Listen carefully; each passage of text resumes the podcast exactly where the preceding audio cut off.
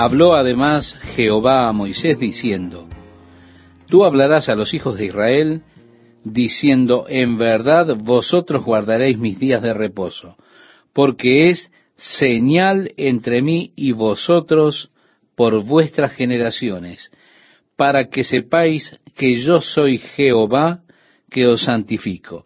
Así que guardaréis el día de reposo, porque santo es a vosotros, el que lo profanare, de cierto morirá. Porque cualquiera que hiciere obra alguna en él, aquella persona será cortada de en medio de su pueblo. 6 días se trabajará, mas el 7º día es de reposo, consagrado a Jehová. Cualquiera que trabaje en el día de reposo, ciertamente morirá. Guardarán, pues, el día de reposo los hijos de Israel, celebrándolo por sus generaciones por pacto perpetuo. Señales para siempre entre mí y los hijos de Israel. Porque en 6 días hizo Jehová los cielos y la tierra, y en el 7º día cesó y reposó. Y dio a Moisés, cuando acabó de hablar con él en el monte de Sinaí, 2 tablas del testimonio, tablas de piedra, escritas con el dedo de Dios. Note usted, estimado oyente, que el día de reposo es un pacto definitivo entre Dios y la nación de Israel. El día de reposo no fue una ley hecha para los gentiles, en ningún lugar en las Escrituras, excepto cuando un gentil se mudaba a Israel, él tenía que guardar el sábado. La iglesia de los gentiles nunca fue colocada bajo la ley del sábado en las Escrituras. En la iglesia primitiva, cuando hubo un intento de poner a la iglesia gentil bajo la ley, se formó un concilio en Jerusalén que determinó que ellos no debían intentar colocar a los gentiles bajo la ley, a lo cual Pedro llamó un yugo que ni nuestros padres ni nosotros hemos podido llevar. ¿Por qué lo atamos en el cuello de los gentiles? Así que cuando ellos les escribieron, la iglesia gentil de Antioquía, acerca de esta relación con la ley de Moisés, ellos dijeron, que os abstengáis de lo sacrificado a ídolos, de sangre, de ahogado y de fornicación, de las cuales cosas, si os guardaréis, bien haréis. Dios los bendiga, pero nada acerca de guardar el sábado. Viendo el pueblo que Moisés tardaba en descender del monte, se acercaron entonces a Aarón y le dijeron, levántate, haznos dioses que vayan delante de nosotros, porque a este Moisés, el varón que nos sacó de la tierra de Egipto, no sabemos qué le haya acontecido. Y Aarón les dijo, apartad los zarcillos de oro que están en las orejas de vuestras mujeres, de vuestros hijos y de vuestras hijas, y traédmelos. Entonces todo el pueblo apartó los zarcillos de oro que tenían en sus orejas, y los trajeron a Aarón. Y él los tomó de las manos de ellos, y le dio forma con buril, e hizo de ello un becerro de fundición. Sí, él fundió el oro, y moldeó con un buril un becerro de oro. Note esto cuidadosamente, estimado oyente, porque usted encontrará que Aarón es el clásico mentiroso. Y recuerde que él es el sumo sacerdote. Así que las personas le trajeron sus joyas de oro, y él tomó un buril y talló este becerro de oro. Entonces dijeron, Israel, estos son tus dioses que te sacaron de la tierra de Egipto. Qué rápido se olvidaron estas personas, ¿verdad? El apóstol Pablo escribe a los Gálatas y les dice, Gálatas insensatos, ¿quién os fascinó para no obedecer a la verdad? Habiendo comenzado por el Espíritu, ahora vais a acabar por la carne. Gálatas insensatos, se volvieron tan rápidamente de la verdad. Y aquí, israelitas insensatos, se volvieron tan pronto de la verdad. Dios lo conduce a usted a Él mismo, para que lo adore a Él, para que adore al Dios vivo, santo y verdadero. Y ahora, aquí usted está con este ídolo de oro delante de usted. Y ese es su Dios que lo sacó de Egipto. Las personas demandaban, haznos un Dios que podamos adorar. Este es el resultado. Y viendo esto, Aarón edificó un altar delante del becerro y pregonó a Aarón y dijo, mañana será fiesta para Jehová. Y al día siguiente madrugaron y ofrecieron holocaustos y presentaron ofrendas de paz, y se sentó el pueblo a comer y a beber, y se levantó a regocijarse. Entonces Jehová dijo a Moisés, anda, desciende, porque tu pueblo que sacaste de la tierra de Egipto se ha corrompido. Yo quiero que note esto. Jehová ni siquiera los reclamaba en ese momento. Él dice, tu pueblo que sacaste de la tierra de Egipto se ha corrompido. Pronto se han apartado del camino que yo les mandé. Se han hecho un becerro de fundición y lo han adorado. Y le han ofrecido sacrificios. Y han dicho, Israel, estos son tus dioses que te sacaron de la tierra de Egipto. Dijo más Jehová a Moisés, yo he visto a este pueblo que por cierto es pueblo de dura cerviz.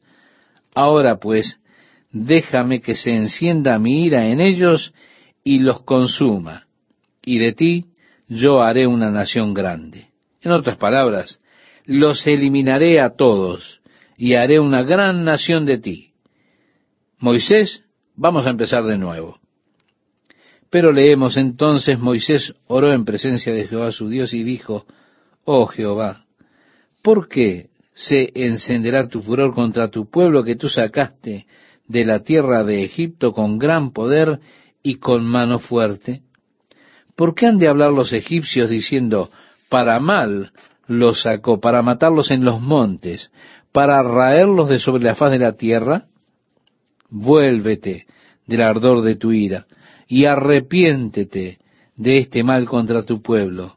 Acuérdate de Abraham, de Isaac y de Israel tus siervos, a los cuales has jurado por ti mismo y les has dicho, yo multiplicaré vuestra descendencia como las estrellas del cielo, y daré a vuestra descendencia toda esta tierra de que he hablado, y la tomarán por heredad para siempre.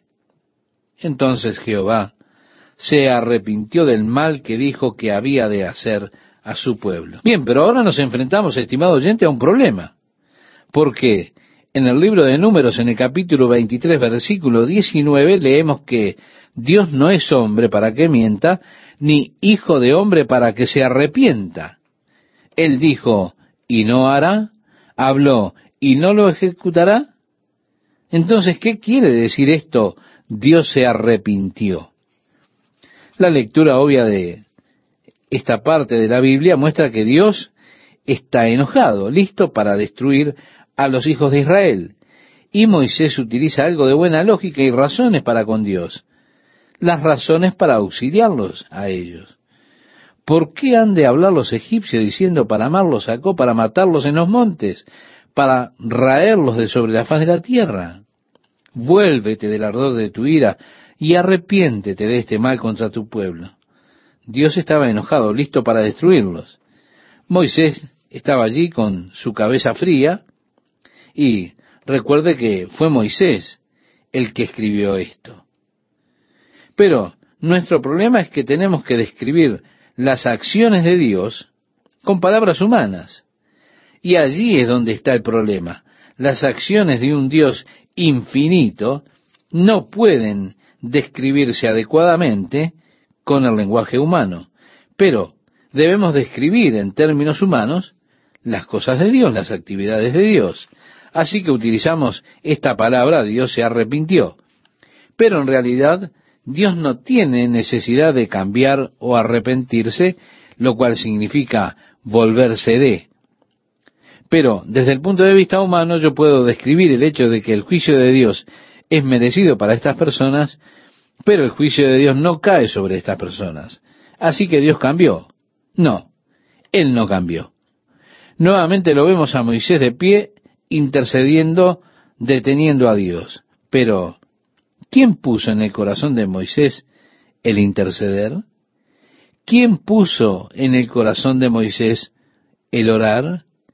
¿Quién puso amor por esas personas en aquel corazón, el corazón de Moisés? Era la obra de Dios en la vida de Moisés, estimado oyente.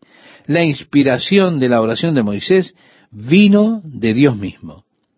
Toda oración sincera proviene de Dios. Por eso, Dios fue la inspiración detrás de la oración. Dios sabe todas las cosas desde el comienzo. Él sabía que los hijos de Israel iban a echar las cosas a perder. Él sabía que ellos habrían de adorar ese becerro. De hecho, Él lo sabía desde antes que ellos lo hicieran. Ahora, Dios está hablando con Moisés acerca de sus pecados y de la necesidad de juicio. Moisés es inspirado por Dios para suplicar por la salvación del pueblo. Pero es difícil describir la actividad. Es imposible describir las actividades de Dios con lenguaje humano. Ahora, no tenemos otra forma de hacerlo. Por eso debemos tener términos humanos que describan lo que aparentan las acciones de Dios. Pero aún así, nuestros términos humanos se quedan cortos al querer describir adecuadamente las acciones de Dios. Debería decirse que si Dios había determinado destruirlos, Él lo hubiera hecho, y nada que Moisés hubiera dicho podría haberlo detenido. El hecho de que ellos no fueron destruidos solamente indica que Dios no tenía la intención de destruirlos desde el comienzo.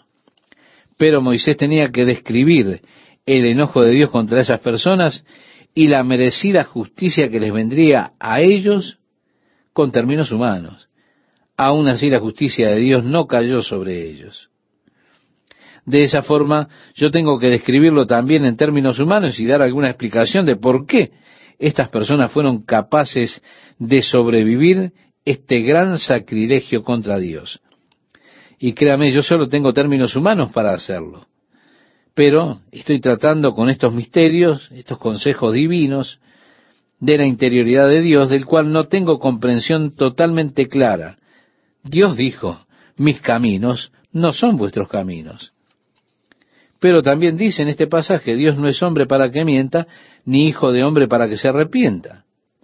Aún así leemos en el Nuevo Testamento una y otra vez, o en el Antiguo Testamento, donde Dios se arrepintió. Pero esto está solo describiendo la acción de Dios con un término humano, un término que es muy pobre, para decirlo de una manera mejor. Aún así nosotros no tenemos ninguna otra forma de decirlo. Así que siempre está la limitación de buscar describir las cosas de Dios con el lenguaje humano. Uno siempre se quedará corto con el lenguaje humano.